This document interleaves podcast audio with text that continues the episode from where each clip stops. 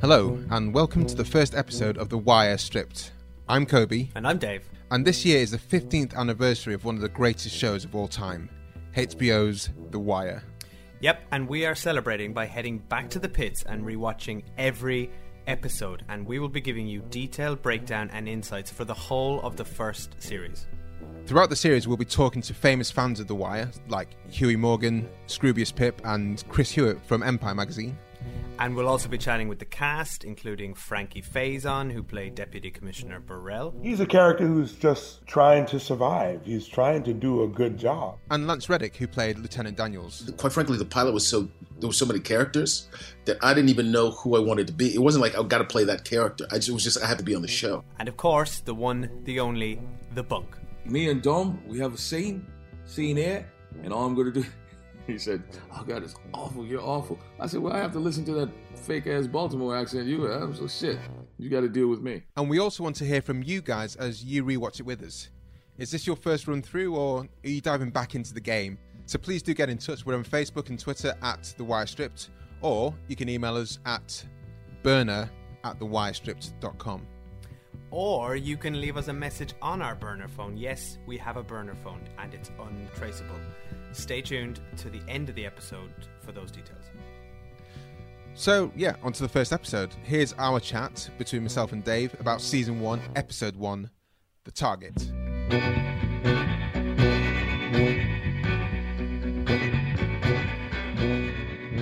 Okay, so we um, we had an idea to to record our first episode chat on the uh, on the hard streets of London.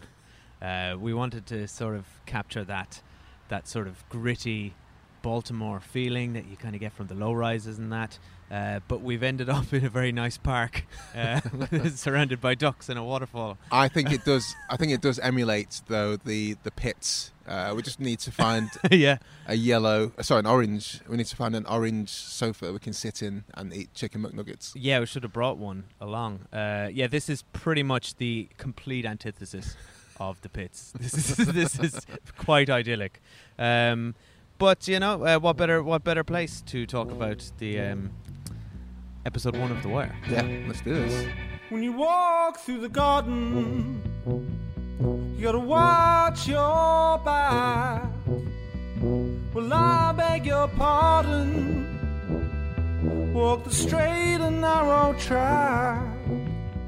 When you walk with Jesus, He's gonna save your soul. Just gotta keep the devil way down in the hole. He got the fire. So for we're talking about The Wire, which is perhaps which is my favorite TV show. What about yourself, Dave? I mean, I think I think it's uh, it's up there. My God, like just rewatching this uh, last night, I forgot how good it was. It's, it was an absolute pleasure from Yeah. start to finish watching it again. I was like, to be honest, it's been 10 years. It's, Yeah. it's, it's 15 years since it was on air. It's 10 years since I saw it. But I binged through the whole thing that, that 10 years ago, uh, like a lot of people did, and just chewed it up. Um, and it's always been in my mind as, yeah, that was an amazing TV show, and I've always recommended it, but I've never had a desire to go back. I'm not really much of a rewatcher, Sure. to be honest. Um, and part of me was like, when you when you suggested doing this, I was like, oh, I have to go through f- all those episodes again, all that time, uh, and then like half an hour into to this episode, I was just like, I want all of it now. Yeah. I just want to. I, I'm obsessed again. I'm into this. I need to understand. I need to have everything in my brain straight away. yeah, it's so so good. I miss so much stuff being a part of the show, reading the scripts. That when I go, I've seen it three times, and each time I learn something new and see something new and different. This is us chatting to Frankie Faison, who played Deputy Commissioner Burrell. So kudos to the writers because they are the ones who held the key to that. We never knew. You know, you get a character, they say, they may say to you, well, your character may survive this season, or he may not. But if they give you too much information, then you're going to be playing the end result rather than playing the moment to moment, which is what they need you to be engaged in. One of the one of the things I still to this day have a bone to pick with David. David never likes to share anything with the actors ahead of time. You're now hearing from Wendell Pierce, who plays the bunk. Also, David never lets actors see playback because he feels it's going to make you too self conscious. He feels as though if you knew something ahead of time, you would play to it. You know, all of a sudden it's episode one, but you know, in episode three or four, you're going to break the case because of a fountain pen. You know, so you may find the fountain pen in the first episode. If you know about what's coming, he believes actors will go, "Oh, look, I just found a fountain pen." That's how it was written. The setup for the TV show was not to be it was to be a completely different type of TV show because the kind of episodes and TV shows that happened before tended to be very kind of procedural. Even shows like that were existed on HBO beforehand, um, like Sopranos, you could watch each episode just just singularly. So me and my friends would often get around and watch an episode or two of The Sopranos, and that would be enough. But some he- police helicopters there. Um, but finally, finally, it's fitting in with our subject matter. but you couldn't, you can't just one watch one episode of The Wire. You have to go. There you go. That's that's the kind of background we wanted. That's what I wanted. The streets, the, the noise of the streets. hard hitting streets of London.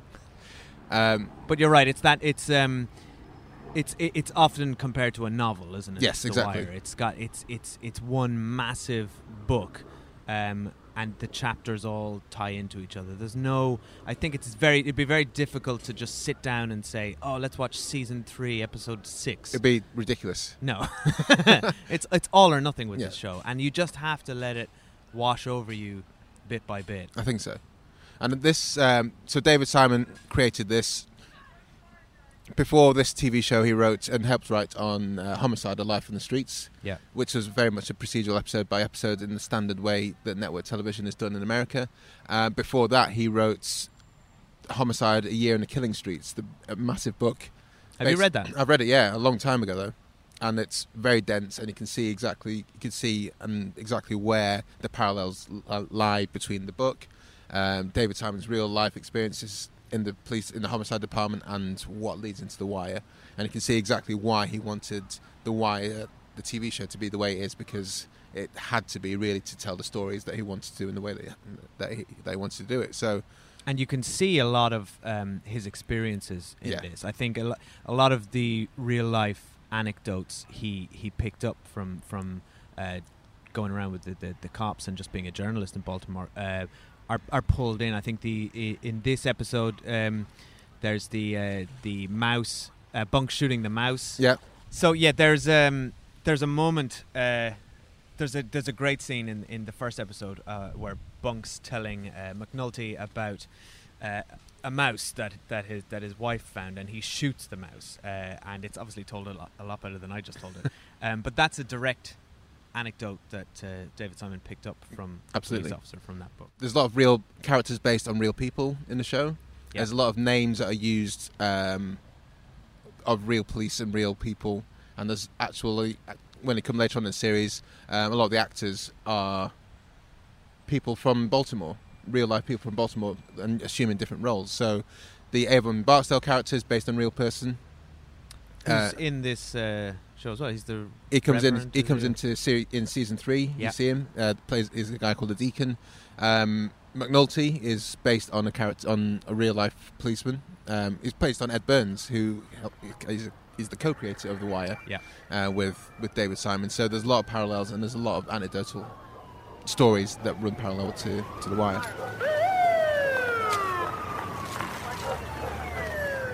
So your boy's name is what? Snot. Call the guy Snot? Snot Boogie. Yeah. Snot Boogie. You like the name? What? Snot Boogie. This kid whose mama went to the trouble of christening him Omar Isaiah Betts?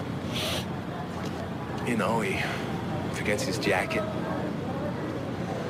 So his nose starts running and some asshole, instead of giving him a Kleenex, he calls him snot. So he's snot forever. Doesn't seem fair. Life just be that way, I guess. So, who shot Snot? I ain't going to no court. in general, looking at season one, what's most fascinating to me about season one? Uh, my name's Andrew Johnstone. I'm a fan of most of The Wire, and I am from the great state of Maryland. First of all, the experimentation from a narrative telling side. Season one has a few weird bits and bobs that pop up that you don't see in other seasons. It starts off with a completely unrelated one off prologue, the Snot Boogie uh, conversation with McNutty. I always call him McNutty, by the way, because this, when Bubbles first said McNutty, I had to pause because I lost it. I couldn't believe he said McNutty, and it will always be McNutty to me. But um, it, it starts off with that and is just this strange one-off story which comes from homicide is in the is in the book uh, as as one of the cases I think the thing that hooked me straight away was just how well written it is, and that's that's still what strikes me when I watch it now. Hey, I'm Gabriella. I am a podcast producer at The Guardian, and I'm a really big fan of The Wire. It's just crazily well written, like the way they they develop the characters, the way they introduce the characters straight off in episode one is like amazing. Like from the very first scene, you know everything about McNulty. Like he's sitting on the stoop, like looking over this dead dead body of a guy and he's kind of like not the most likable guy but you get this idea straight away that he's a really good detective because he's sitting with this guy um, with the witness talking to him about um, about the guy and wanted to know stuff and the guy doesn't want to tell him anything but you know he kind of makes it he puts him really at ease and finds out that the, the dead guy's called snot boogie and and just like and actually that piece of dialogue is like one of the very first indications that of, of the amazing dialogue that there is in the wire like these ridiculous conversations that people end up ha- end up having.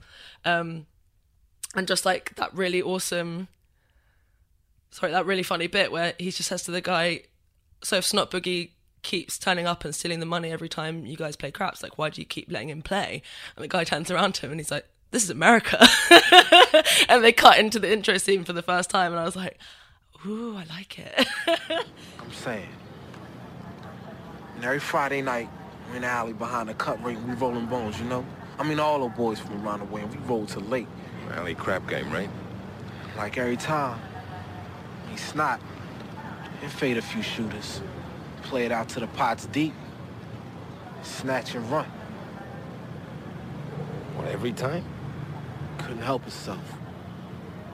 Let me understand you. Every Friday night, you and your boys will shoot crap, right? And every Friday night, your pal Snot Boogie.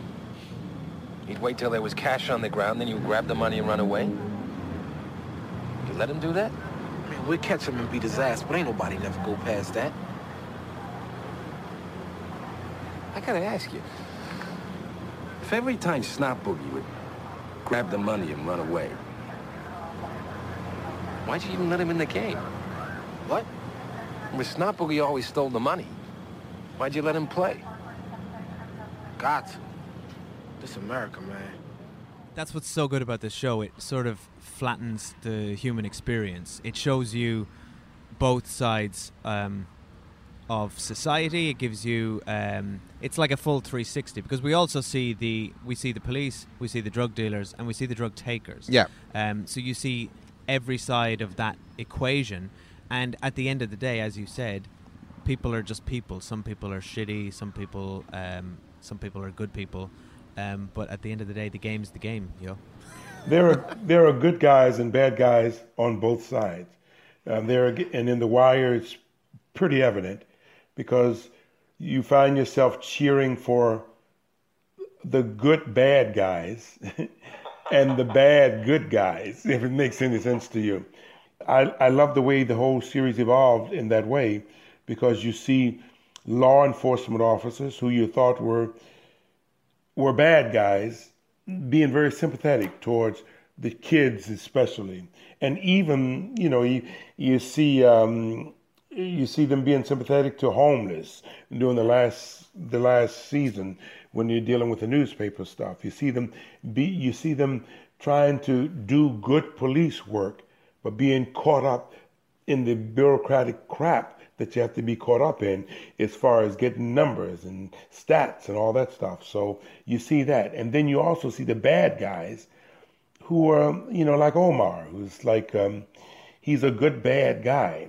You know, he's really trying to, you know, he has a, he has a sense of honor about him. And even in, you know, even in the earlier, earlier, earlier seasons when you see um, bad guys die who are trying to maybe change or trying to realize that the street life cannot go on forever. So um, there's sort of three. There's three main story. Well, there's two main storylines in this episode, and Yeah. it's sort of introducing. Uh, I would say it's McNulty is sort of leading the first storyline, and you've got D'Angelo leading the second storyline, and that sort of sets the stage for for the whole series. Really. Absolutely, yeah. So we, we kind of kick things off with McNulty. So he's he's in the he's in the courtroom. He's uh, it's D'Angelo is up for a um, um, a murder case. Yep. Um, and uh, we won't go to, into too much detail, but he essentially gets off. We we meet Stringer Bell in the back of the courtroom. Um, McNul- McNulty sitting in the back. There's a great little moment where uh, uh, String shows him a little drawing saying, uh, Fuck you, Fuck you, detective." detective." and uh, the long and short of it is the uh, the, the witness um, the witness falls through because clearly String and Stringer and Avon have uh, have paid them off, and D'Angelo Absolutely. gets off. So this pisses off McNulty massively, um, and so he goes to his his friend the judge, explains the whole situation. Uh, this Barksdale crew, he's on nobody's radar, etc., etc., and that sets off a series, a chain of events, really that that causes uh, everyone to hate McNulty. Uh, because their lives, their, the the status quo has been upset, um, and the the team has to be formed because basically because somebody in a position of power has decided to do something. And it's really cool here that McNulty is he's kind of unwittingly set off this chain of events, hasn't he? Because he doesn't he doesn't realise what's happening. And Well, he doesn't. he doesn't. He doesn't. he doesn't. And yeah, that line, "What the fuck did I do?" comes in time and time again. It's his catchphrase, isn't it?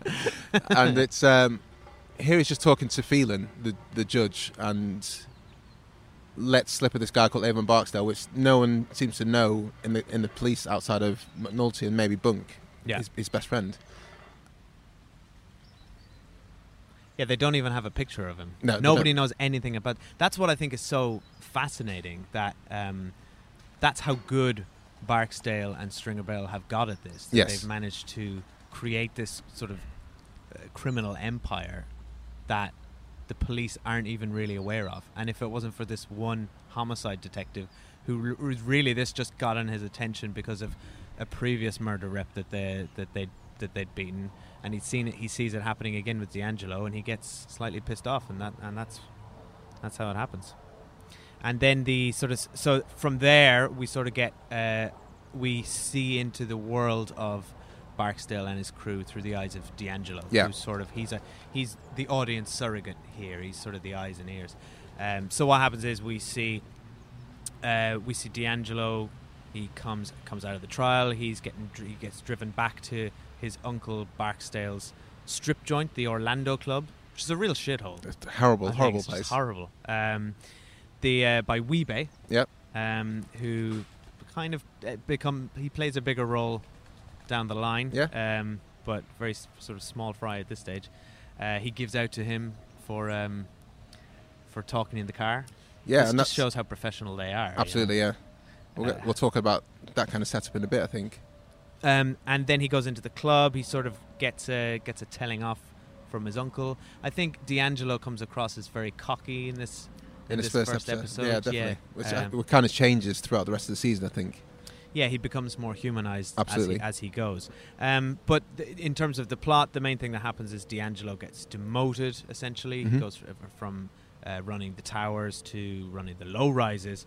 Uh, he meets his crew, uh, which includes uh, Bodie and Wallace, and then um, finally, D'Angelo's plot ends in this episode when he sees the witness from his trial who didn't roll over and uh, testified against him. He sees that he has been murdered and he's lying in the streets. Gant. Gant, yeah. And then the third storyline, I would say, is uh, it's Bubbles. Yeah. It's uh, it's street level. Uh, so Bubbles is a is a junkie. We meet him and uh, his uh, his white friend Johnny Weeks. Johnny Weeks. Um, and they're running a, a counterfeit money scam. Uh, so it's just very poor looking money, I would say.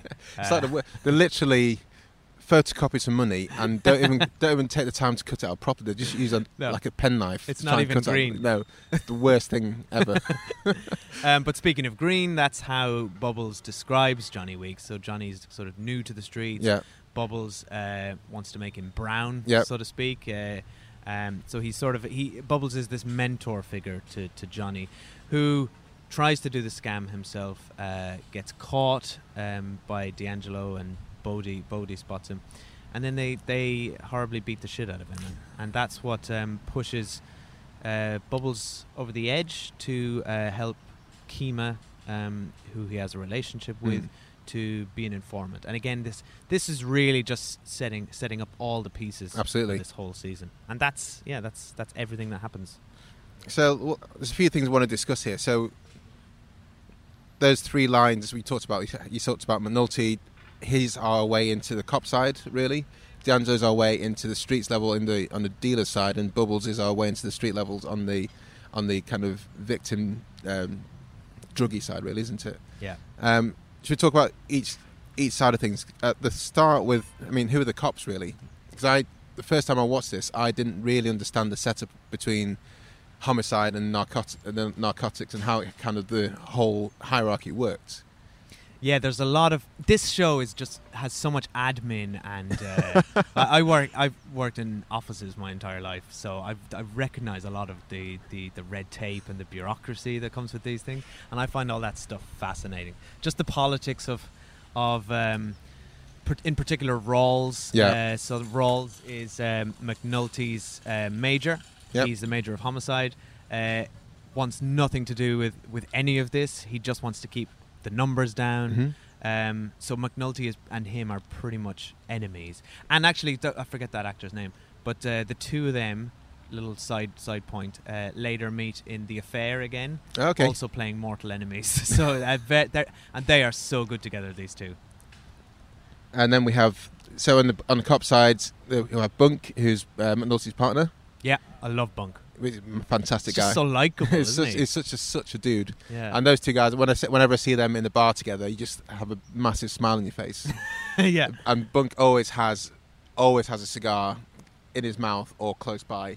Bunk is just cool. Yeah, isn't it's he? cool as fuck. Yeah. Well, it was a simple audition where I uh, was called in. This is Wendell Pierce telling us about his audition for The Wire. I knew Alexa Fogel for years, and so she uh, and I um, had a rapport. She was the casting director, uh, a very phenomenal casting director. Um, and I remember it was around the time of 9 11. Went in, there were several people reading. Um, and uh, this one day, a business partner of mine and his wife was graduating from business school.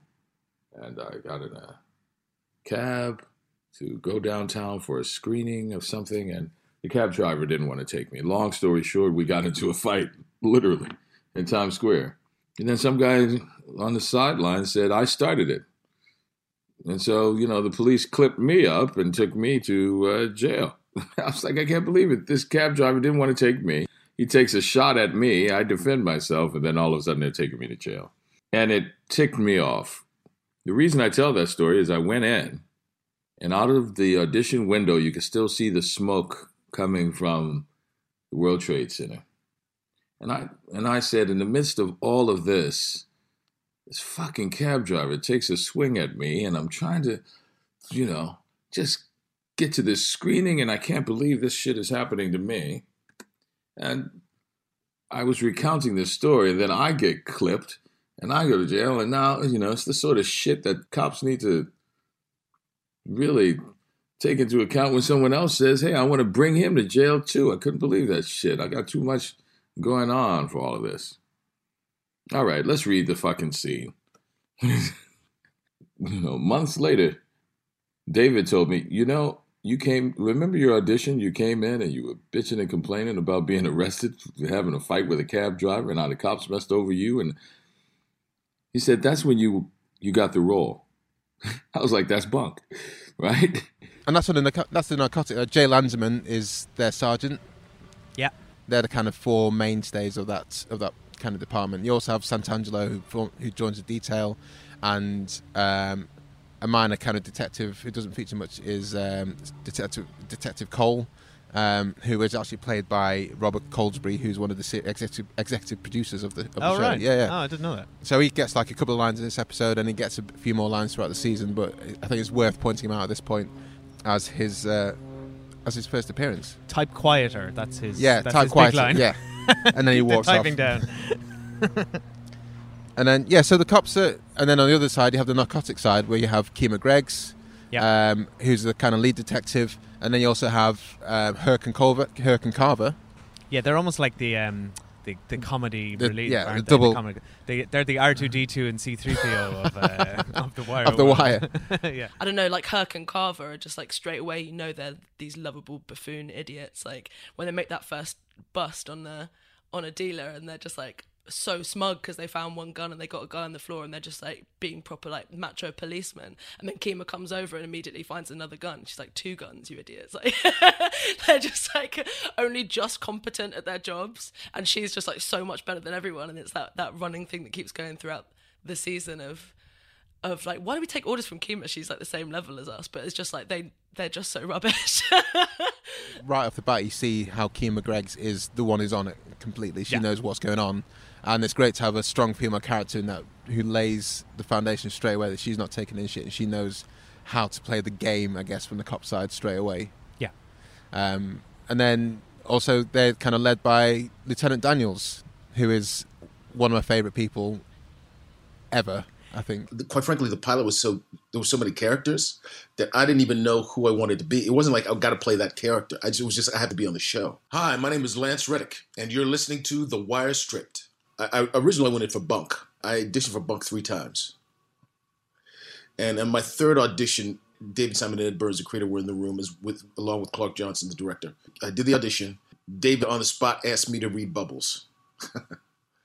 So I, you know, I went out, I looked at the size, I came back and I read Bubbles. Clark gave me some direction, I read Bubbles. You know, I found out that I didn't get the, I didn't get Bubbles, that I was second choice to some guy, who it turns out was Andre Royo.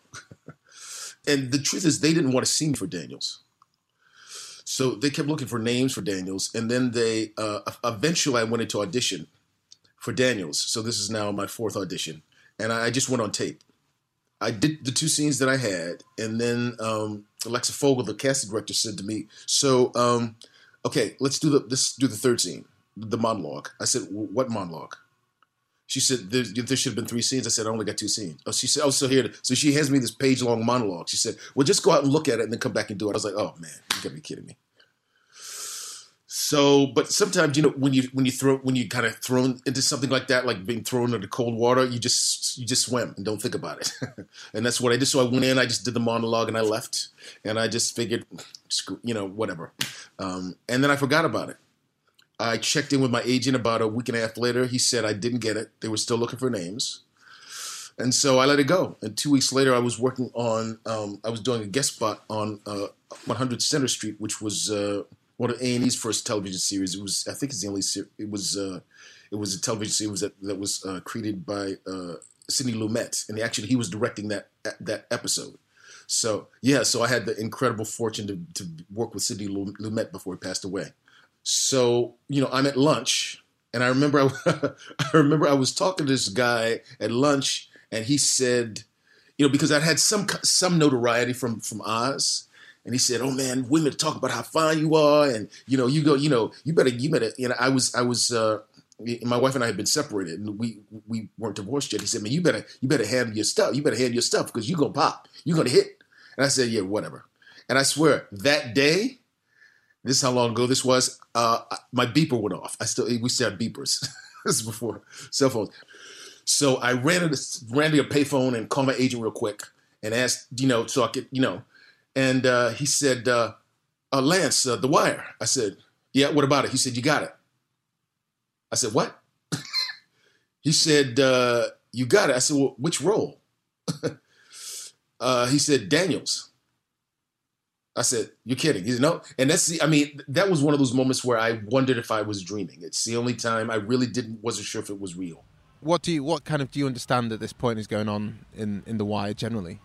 I remember the first time watching this, um, finding it a little hard to follow Yeah. in this episode. I think it it takes a it takes a couple of episodes to sort of get to grips with it all and to figure out who all the players are. I think the uh, yeah the, the the hierarchy of the police is a little confusing at this Definitely, stage. yep. Um, uh, and same same on the um, with the drug dealers. The uh, the like like you, we- you were you were mentioning before before we um, started chatting about not knowing who Barksdale No. was really at this stage, uh, and he's not really a big feature. Not at the moment, no. No. He's, he's the name, he's, he's kind of the boogeyman, as it were, Avon Barksdale. Yeah. Um, and it's, it's really interesting to see that they've only been, them and Stringer Bell and that whole Barksdale crew have only really been running for about a year, as McNulty says it. When I, when I first remember watching it, I just thought they'd been established for years and this was the, the status quo, but they've, they've come on board and taken over everything in a year and they're super, super careful about how they do things. Yeah. And when you're talking about when Wee-Bey was driving Bart, uh, D'Angelo,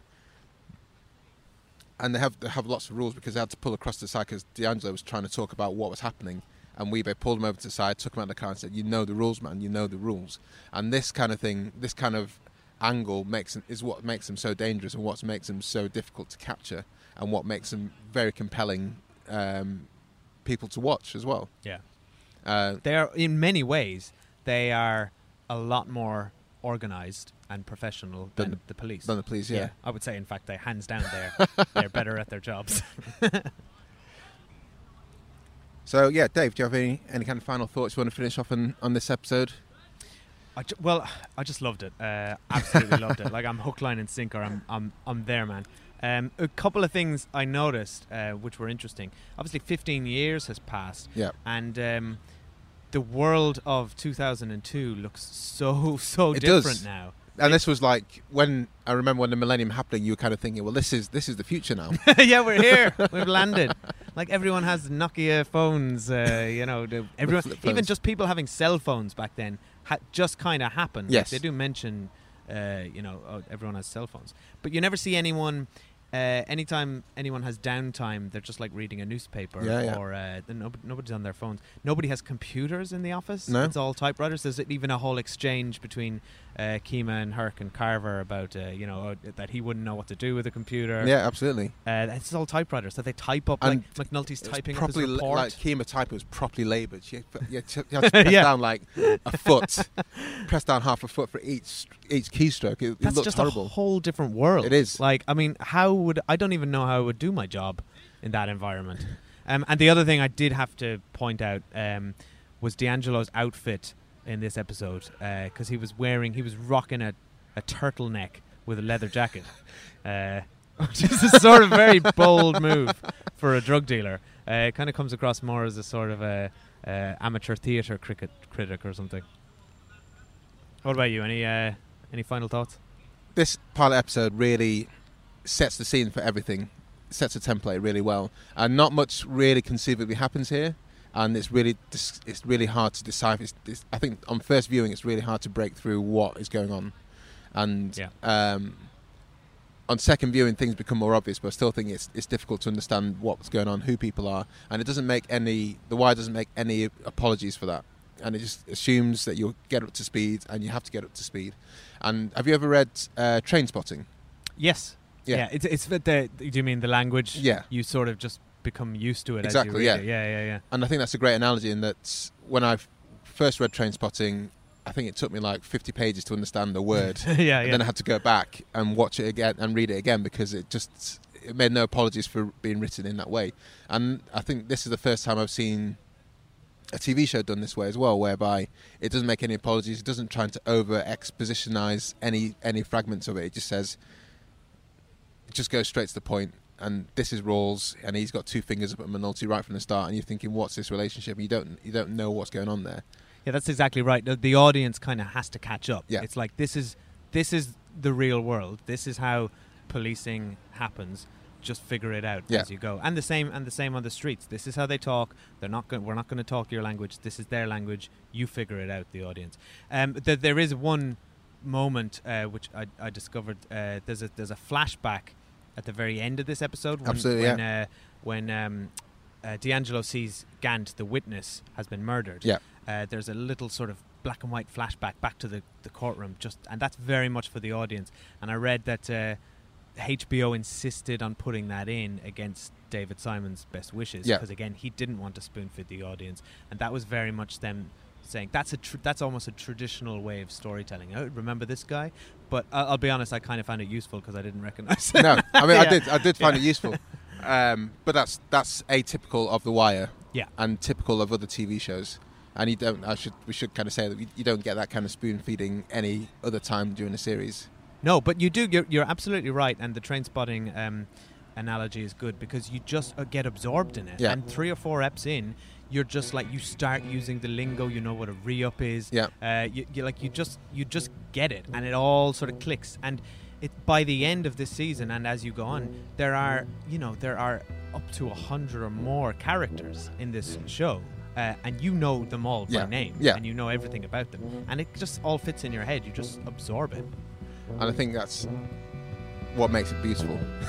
yeah, exactly. It's dense.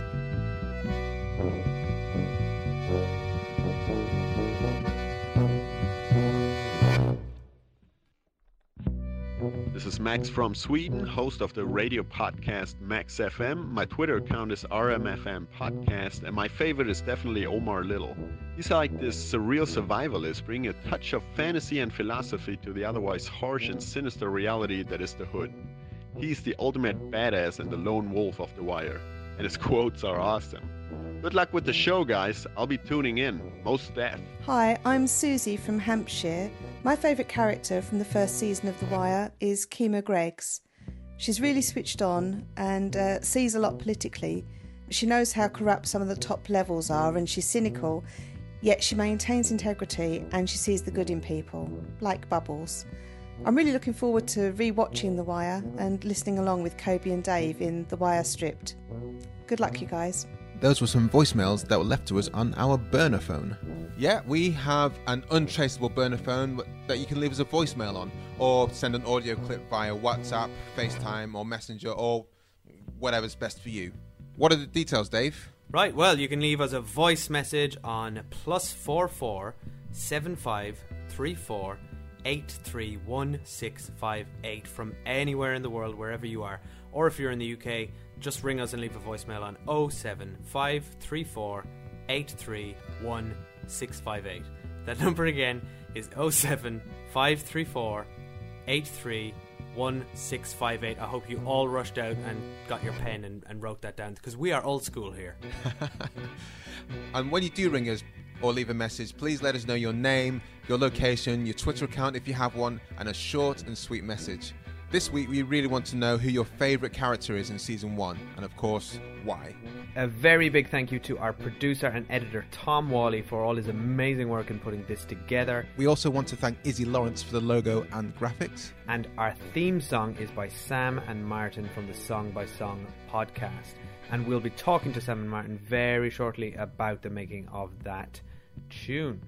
So that's episode one wrapped up, done and dusted. Join us next time where we'll be watching season one, episode two, The Detail. They're getting the band together. To chat with us or send us a message, head to our Facebook or Twitter pages at The Wire Stripped. Or our email address is burner at thewirestripped.com. Please remember to subscribe to us on iTunes or wherever you get your podcast from. And please leave us a fantastic review. We're looking forward to reading them. Bye. Bye.